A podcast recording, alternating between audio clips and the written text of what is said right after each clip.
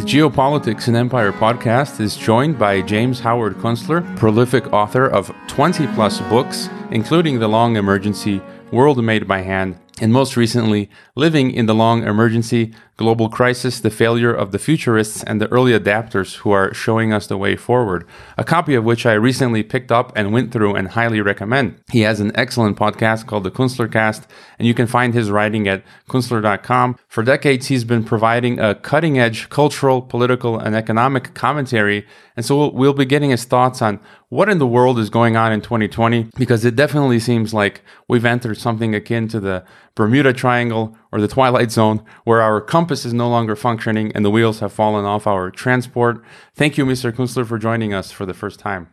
Well, it's a pleasure to be here with you. Now, I've followed your work on and off for years and find that you've been hitting the mark with your forecasts of where we've been heading, much like uh, another similar uh, social critic I've had the pleasure of recording a few podcasts with and meeting down here in Mexico, that being the cultural historian Morris Berman, who's been writing on the decline of American empire for years. In 2005, you wrote The Long Emergency, foreseeing the collapse of industrial economy and the end of just about everything, as you put it. Well, here we are now, and it seems we're at the cusp of what you wrote about years ago, about to plunge into the deindustrialized Great Reset of 2021. Now, aside from your twice weekly blog posts, your monthly podcast, and books, you write an annual forecast.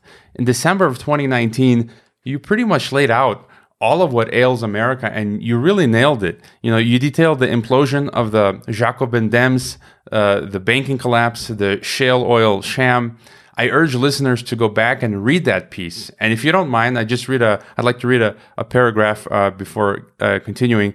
Quote, the madness is distri- distributed over many realms of American life, with the common denominator of a thinking class fallen into disordered thinking.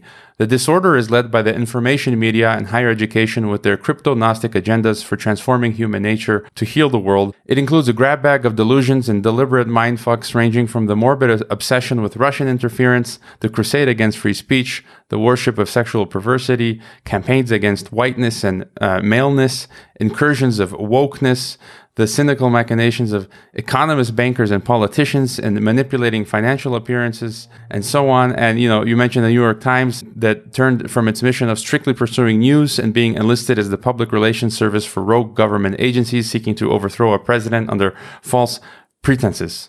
And you know, this leads us to the question, as you say, what drove the American thinking class insane? So, uh, can you tell us a bit, you know, of what's going on in America right now? Others have have talked about this. There's the fourth turning, Peter Turchin's Age of Discord, Morris Berman. You know, what's going on? Well, uh, we can start by saying there's a lot going on, and a lot of it is mystifying, as you've just laid out. I think that it has a great deal to do with a kind of nervous apprehension that the old regime is coming to an end, uh, and with it, many of the comforts and conveniences of modern life. And it's all too terrible to bear, really. It also happens to be fairly complex and hard to understand. So, the thinking class in particular, or, or people who might style themselves as uh, those who traffic in ideas, uh, have have gone particularly crazy because they they simply can't grok what is uh, happening. And at the heart of this is the business of the energy module of the economy. And that, of course, uh, rests mostly on uh, petroleum, oil. And we're, we've been in trouble with oil for the whole beginning of the century. And the situation has become very confusing to Americans because of the way it has played out. I, when I wrote about it initially, in the long emergency. Well, let me let me back up a little bit. I was writing about the coming problems with oil way back in the 90s uh, when I wrote several books about the fiasco of suburban uh, living and suburban property development and the whole paradigm of suburbia. And by the time I finished that book in the last in the in the later chapters, I, I put in an argument that we w- we would encounter problems with our oil supply. Now, around the same time, in the middle of the, the 90s, a group of senior geologists started retiring out of the oil industry and started publishing their dark and secret thoughts in the obscure journals of the day. And it would have ended there because they were obscure publications. But the internet had come around in the in the interim, and their uh, their papers escaped onto the internet and received very broad circulation. And they came to my attention, and I started preparing to write the long emergency based on that. And the idea at that time was labeled peak oil, and it was a fairly simple model based on the work of a of a 20th century geologist named uh, Hubbert. And the model was simply that production goes way up, reaches a peak, and then declines in a kind of symmetrical bell curve fashion. But what actually happened was a, a, much more chaotic playing out of the drama. So by about 2005, we were in big trouble with oil. We were using 20 million barrels a day and importing about 15 million. And that was putting us in a pretty precarious geopolitical position. I would argue that to some extent, the, uh, uh, the falling American production and the rising price of oil, which got as high as about $150 a barrel by 2008, I would argue that that provoked the great financial crisis of, of 2008 and 9, uh, at least to a, to a significant degree. And after that, we embarked on this shale oil miracle project. That was really a, a financial stunt. It was accomplished with with uh, zero, near zero interest lending and policy from the Federal Reserve, and you had all these companies who borrowed enormous amounts of money uh, to ramp up these fracking operations, and um, they never made a dime doing it.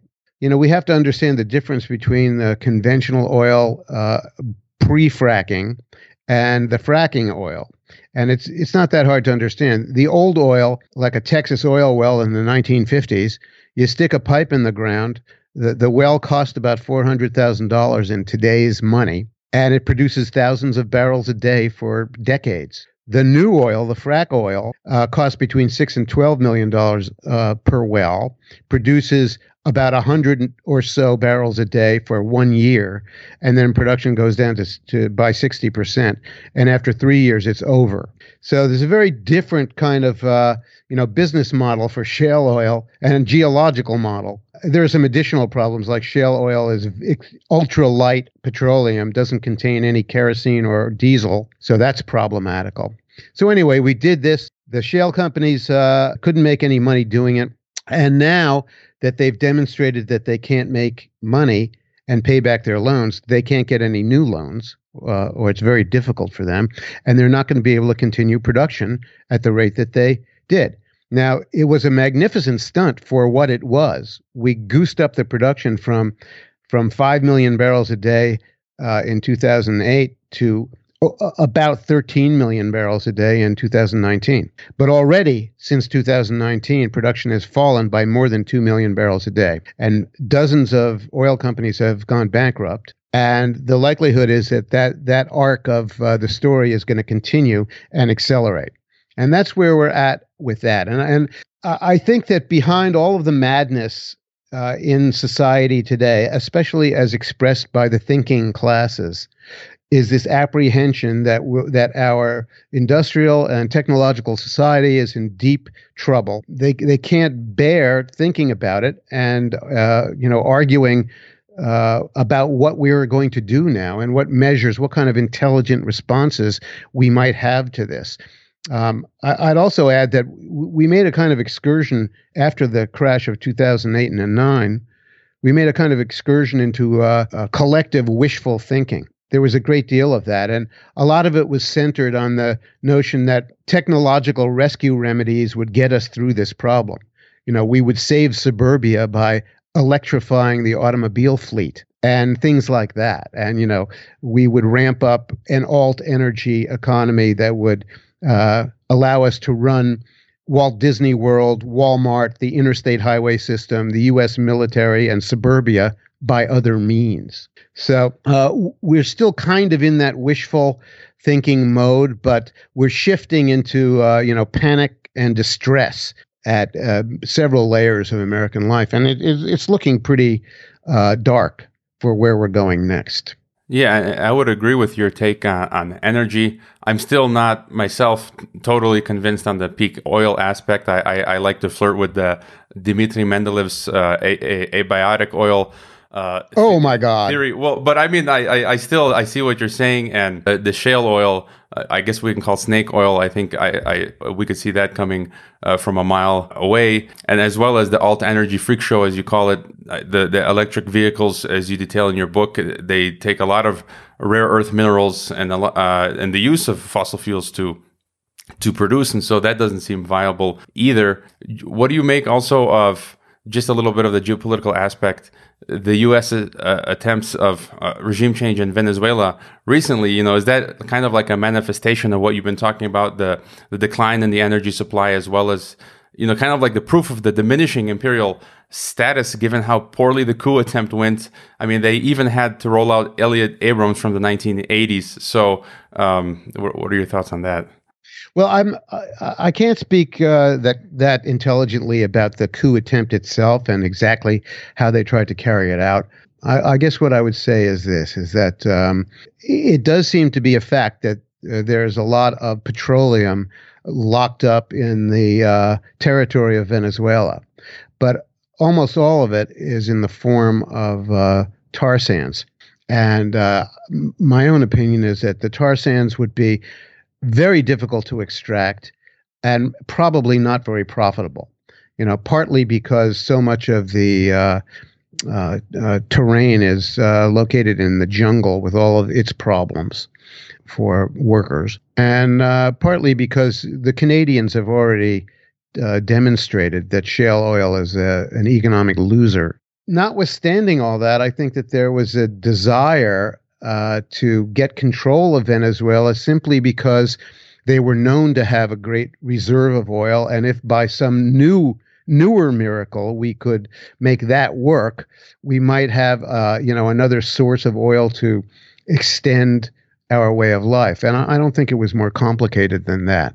You know, as, as to the coup itself, uh, you know, I can't really uh, speak about how it failed, you know, what they tried to do, and you know, it is a very chaotic place, and and uh, you know, chaos by its nature is uncontrollable. And I wanted to step back again to what you were mentioning previously. It just something that just really amazes me. You know, uh, how you say in your book in the intro how you know everything for now seems to be functioning normally, but for those who can clearly see what you're seeing, you know, uh, we're running to the hills, so to speak, and I'm astonished at how such a large portion of the populace is is none the wiser. You know, apart from the early adapters, as you call them, that you interviewed in your book, uh, you know, it's it's mind-boggling how people just uh, feel everything's you know going to continue as normal, and then they laugh at you like you're crazy. You know, pointing out how everything's falling apart. You know, can you speak to this? I don't know what do you call it, like Stockholm syndrome, cognitive dissonance, you know, this normalcy bias. Yeah, all of those things kind of work. You know, they're they're all true.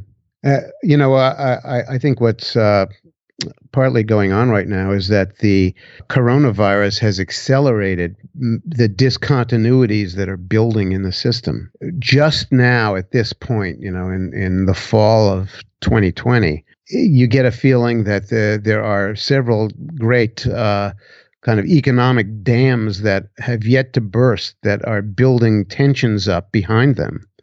And uh, some of them are pretty obvious, like the fact that uh, these moratoriums on mortgage payments and, and rents and the government payments to people who are out of work and that whole dynamic is leading to a situation where you know, all of the mechanisms of uh, normal finance just don't work. I mean, you can't have people not paying their obligations for for the better part of a year and and you know without having tremendous problems for the creditors and for the banks and pretty soon you know this stuff all thunders through the system so we've had these moratoriums going on for most of the year. I think that the rent and mortgage payment moratoriums are due to expire in December.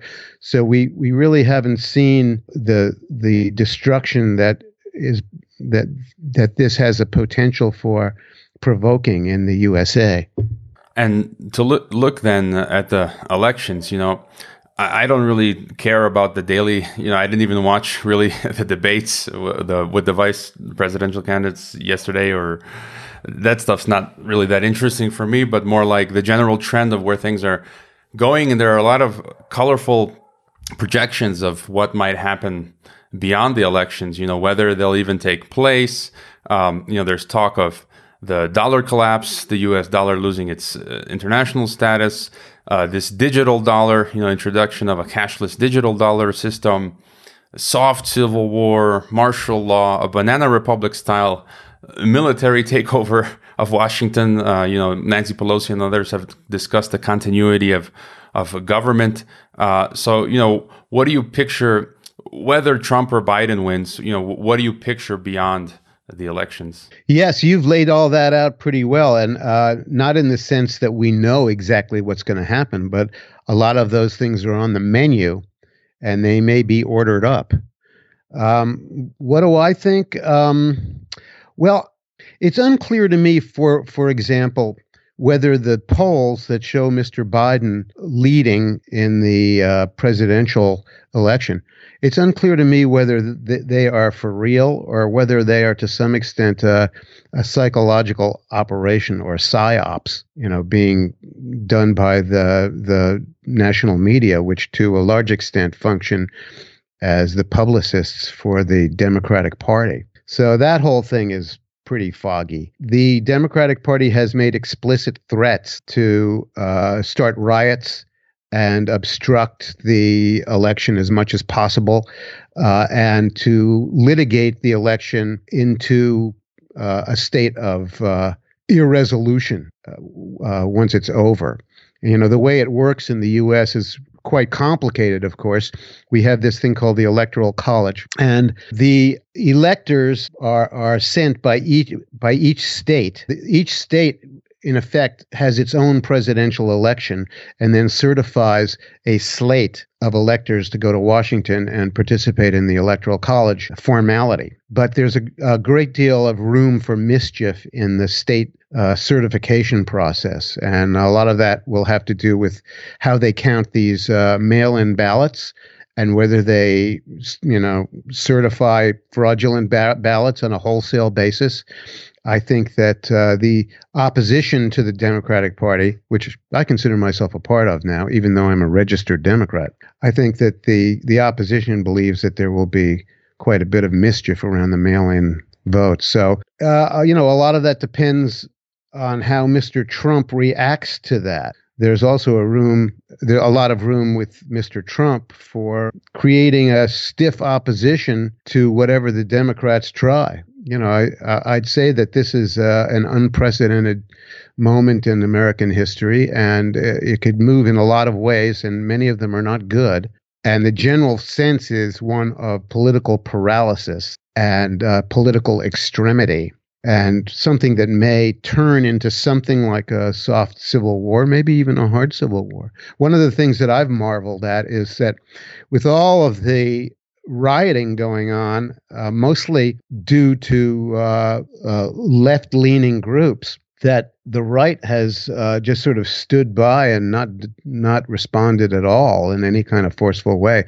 That's been a kind of a remarkable development, and I'm not exactly sure what it means, but I'm inclined to think that there's a great deal of resentment on the other side of the political spectrum against all of this rioting, looting, and destruction you've called this sort of left wing movement, you know, uh, uh, akin, you've related it to the, the French Jacobins. And, you know, that, that's also what I've called it. I was interviewed uh, for a friend's podcast uh, in the Netherlands like a month ago. And that's uh, uh, precisely what I called it as well. Huh. In your book, you use the term, you know, intellectual yet idiots from Nassim Taleb.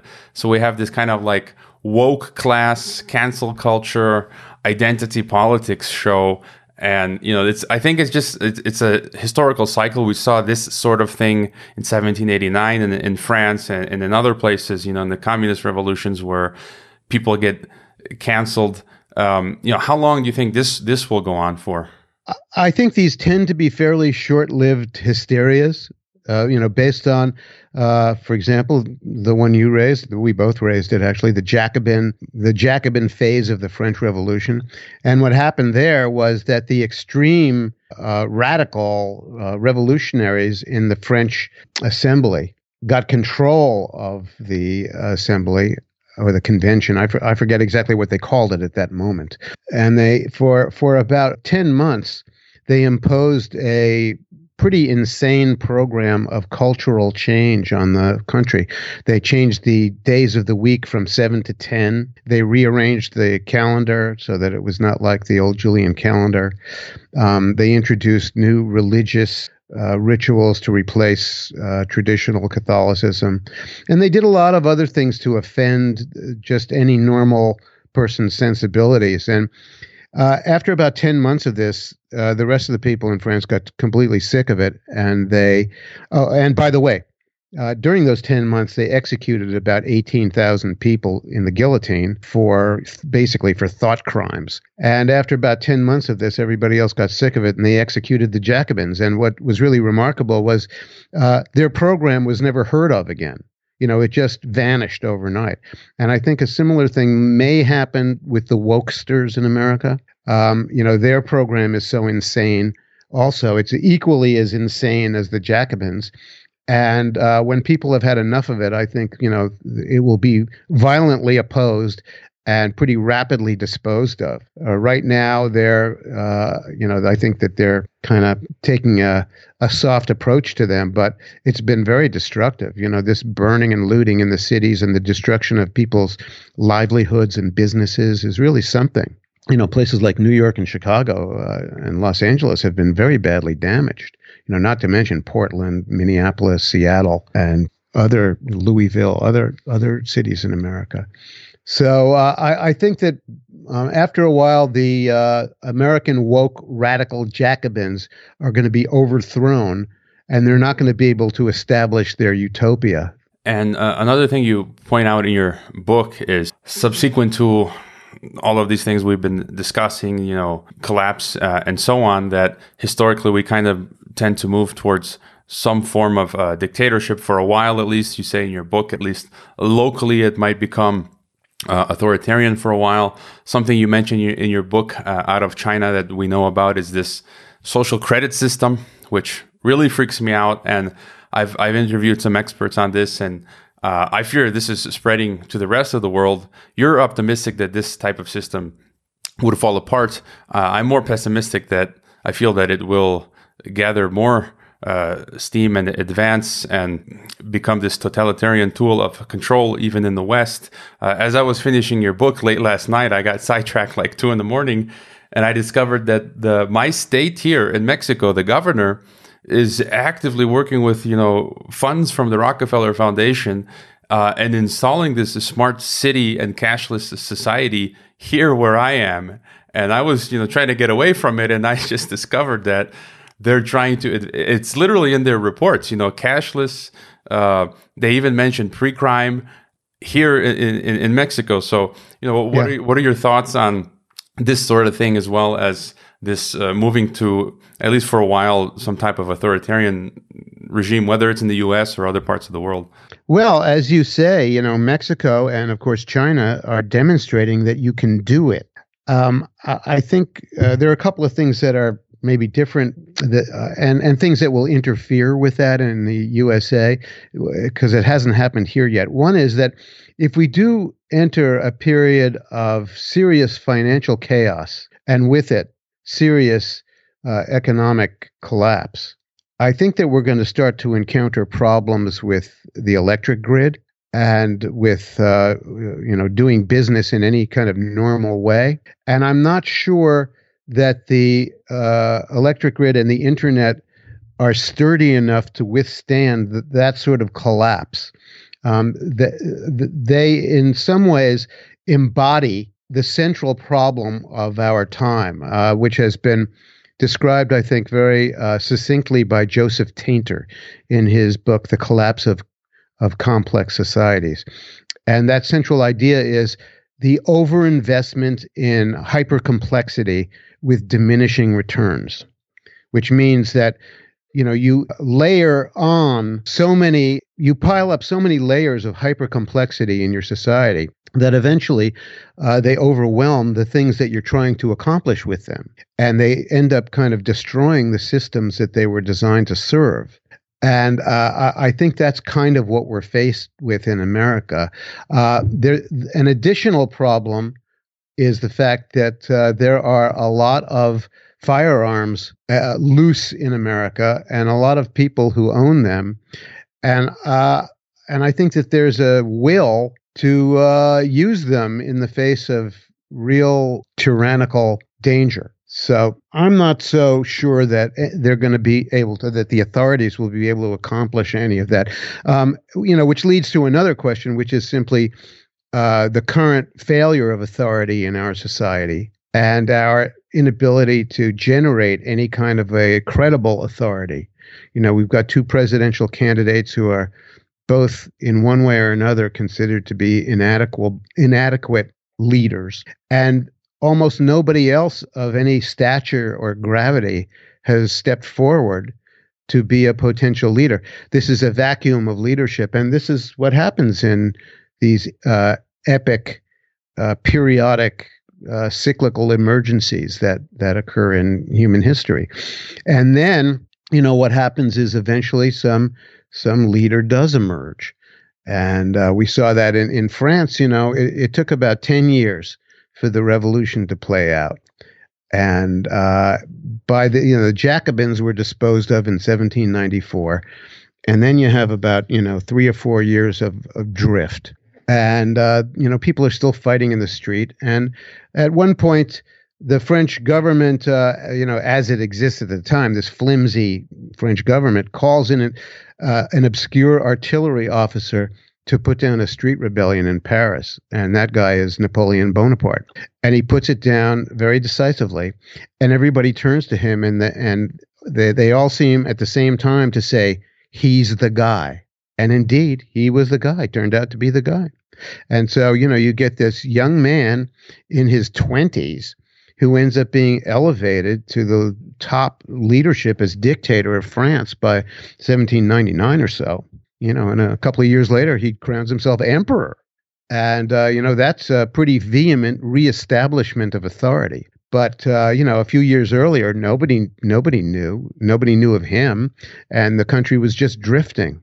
And the country uh, of the United States is drifting now, and we don't really know what our future holds for leadership. Another aspect of collapse you talk about is the food supply and and its uh, collapse, and that's something I also see, and that's one of the reasons I actually, one of the many reasons I moved down uh, to Mexico for the moment. You know, I am a naturalized Mexican citizen. But uh, here, I believe, for example, in Mexico, there's more abundant food production and ability to grow food.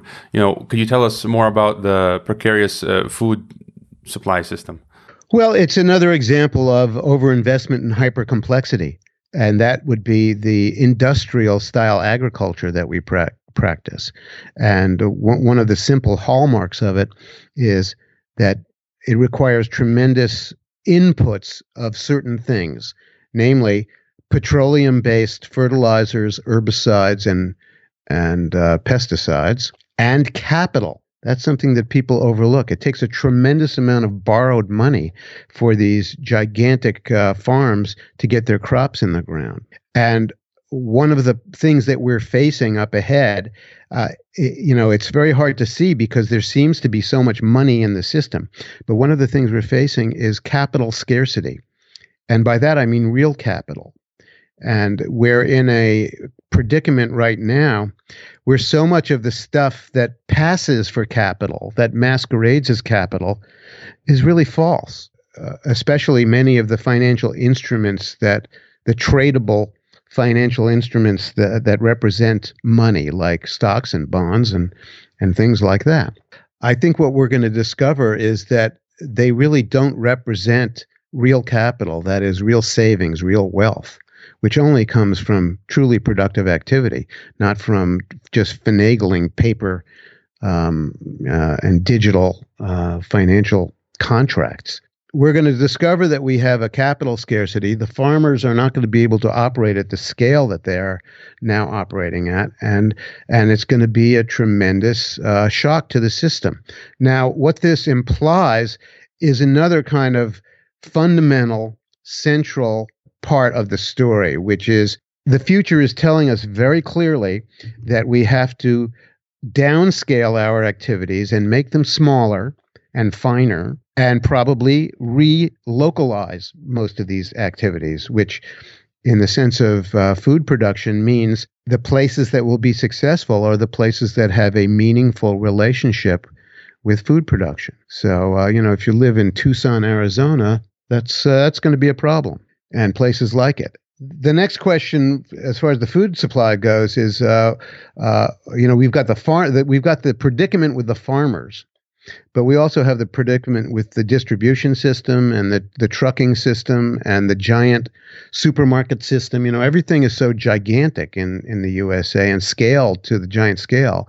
That in itself is a, a built-in form of fragility. These fragilities in, in each part of the system tend to reinforce each other when they fail. So uh, there's a lot of room for failure in the food actually reaching the population finally, and uh, I suppose that we're we're in danger of uh, encountering food scarcities in uh, you know 2021 and, and beyond. We'll have to see how that works out. In, in these historical cycles, you know, so far we've discussed uh, economic problems, financial collapse, social uh, unrest, and, and upheaval, problems with energy and it seems eventually we get to you know military conflict. And this is a recurring question and theme i, I ask most of my guests. And in your book uh, i think you briefly mentioned that you're optimistic humanity will continue but you rightly don't dis, dis, uh, discount the prospect of nuclear war. Uh, indeed, the, Thucyd- the Thucydides trap is alive and well with uh, China. Uh, and let's not forget the film Mad Max was set in the year 2021. You know, what are your thoughts? Oh, I didn't realize that. what are your thoughts on uh, military conflict going forward? Well, uh, I think it's a possibility, and it's not something that I like to dwell on. And it really depends on you know the mutual behavior of the major powers in the world, and namely China and the USA right now. Um, I, I, think the Europeans are going to be perhaps too preoccupied with uh, with their financial problems. Uh, as for Russia, uh, my sense about Russia is that uh, all things considered, it would prefer to stay out of any kind of conflict. you know, they've they've had enough war for for a while, and uh, you know they're still in the process of trying to consolidate some kind of a working country. So I think that they're liable to stay on the sidelines. It kind of you know comes down to what's going to happen between China and the USA. We've both been acting provocatively. You know, it's something that it's a it's a scary prospect.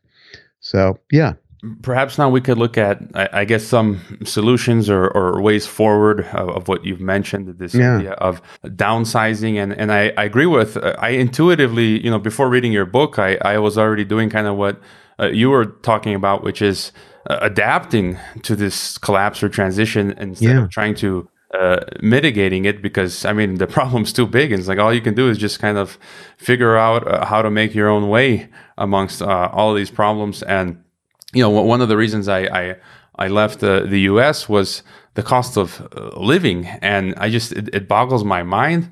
Uh, you can really like add things up, you know. Like for example, in Mexico, I pay five bucks a month for my cell phone. You know, Americans pay like fifty huh. bucks a month. You know, my my water bill's like five bucks a month. You know, my electricity bill's five bucks a month. And you know, someone I know was recently looking at renting a home for you know two three thousand dollars uh, a month in the U.S. and I, I, just did a brief calculation. You know, I've, I've lived in Mexico. You can rent a place for 300 bucks. In Croatia, where I've lived, you can rent uh, for $300 a nice apartment. In Kazakhstan, where I've lived, is the same, three, about 300 bucks. And so, and I've also found that people in other parts of the world tend to live with little to no debt, and they have a high rate of savings. You know, d- despite their lower uh, income, but I still find that allows them to live better with less stress and in the US, especially, and perhaps in Europe as well, there's a high cost. Sure, you make more money, but the, the cost of living is really high. And if you're not careful, you know, you, you most people don't have savings and they have a lot of debt, and it creates a lot of stress. So maybe you can sp- speak uh, a little bit about this. Well, um, as far as the high cost of living goes, I, I tend to think that that's simply another perversity that's been introduced into the system by the shenanigans of the central bankers and uh, you know they they have been uh, destroying features of the money system pretty systematically for the last uh, for decades. But in particular, they're destroying things like uh, uh price discovery. They're destroying uh, the functions of markets. That's thundering through the system and creating other perversities down the line, including, you know, the high cost of houses, mortgages, um, rentals.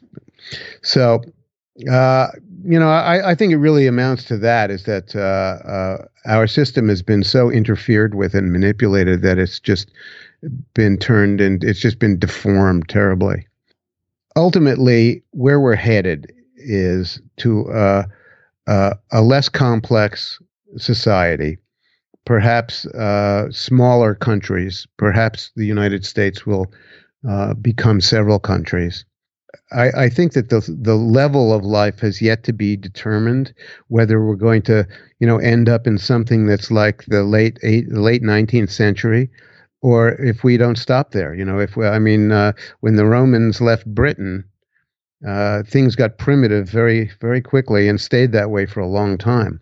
So there's a possibility that we could go medieval, and uh, that sounds like a gag but it's not really. It you know it could really happen. Uh, we could we could lose a lot of of everything of of comfort, convenience, knowledge about how to do things, technology, you know all that stuff. When the Romans left Britain, the Britons stopped making ceramic pro, uh, pot, uh, pottery, and they stopped bathing in the in the Roman baths, and eventually they broke down. And uh, you know, so a lot of our stuff could break down, and it really kind of remains to be seen how far we're going to fall down. I, uh, you know, I think that uh, eventually the action is going to be moving to the localities, and whether or not each locality can maintain some kind of political, social, and economic coherence. And it won't matter so much what you know what the vestigial national government may do or say or be, and and uh, you know any more than it mattered in Britain of the the 1100s uh, what what went on in Rome. Uh, I think we're heading in that way, and I wrote four novels on that theme under the rubric of world made by hand. So there were the four of these stories, and they depicted what life would be like after an economic collapse, and it was kind of a a mashup of of people trying new social forms. There were people who were behaving uh, like feudal lords, even though they didn't call themselves that. But they had assembled uh, large parcels of property and aggregated a number of people to live on them and to serve to serve them and, and create an armature for daily life that allowed people to live a coherent life. So there was that, and and then there were more you know authoritarian kinds of religious, uh, excuse me, religious tyrannies, and you know we'll see what kind of a mashup of that there is, and how much of uh, you know tradition, traditional American democratic republicanism survives. Yeah, and this is something that has repeated throughout history, where we've seen these advanced civilizations disappear from the Americas uh, all the way out to Asia. Um, I think in your book you've alluded to uh, just some practical things that people can do going forward. I suppose you know relying on yeah. hard assets. You know, uh, having small garden producing uh, your own food or at least supplementing your your food purchases uh, possessing precious metals land uh, investing i guess uh, switching your fiat money that's that's worthless and buying you know tools that you will need uh, on the road ahead you know what are some yeah. practical tips for the ways forward well, I think one of the most important ones is assembling some kind of a community of people around you that you can rely on and who can rely on you and forming more or less kind of individual social contracts with them uh, formal or informal, about you know moving forward. This really hasn't happened much in the USA because life is so atomized by uh, you know the whole computer internet scene and the gigantism of employment in gi- giant corporations and and all the things that take people out of their daily community life and and erode the value of it and make parts of it disappear but we're going to be coming back to that fast. And I, I think another key feature of what we're facing is that this is not going to be a, a top-down organized uh, thing. The the way this plays out, you know, this is going to this is going to play out emergently. You know, we'll discover that societies and economies are emergent organisms that uh, self-organize based on on the conditions that reality presents. So it's not necessarily it's not necessarily going to be any group of you know wise men or some council of MIT graduates who are going to tell us uh, exactly what to do. Uh, circumstances have mandates of their own, and uh, they will instruct us where this thing is going and what the intelligent response to it is. You know, one one one intelligent response, for example, would be, "Don't bother going to college." you know, it's become a stupid racket. And, uh, you know, most of what is presumed to be taught there is garbage, uh, useless propaganda. And the idea that you'd have to pay $70,000 to do it is just absurd. So, you know, you're much better off learning a few practical uh, trades than, than doing that. Uh, you know, those are the, some of the kinds of things that we can do. We're, some of the some of these problems are extremely daunting, like the fact that so many people live in American suburbia, and how do you deconstruct that in a way that uh, you know turns it into a viable human habitat? We don't know. My guess is that uh, it it won't really.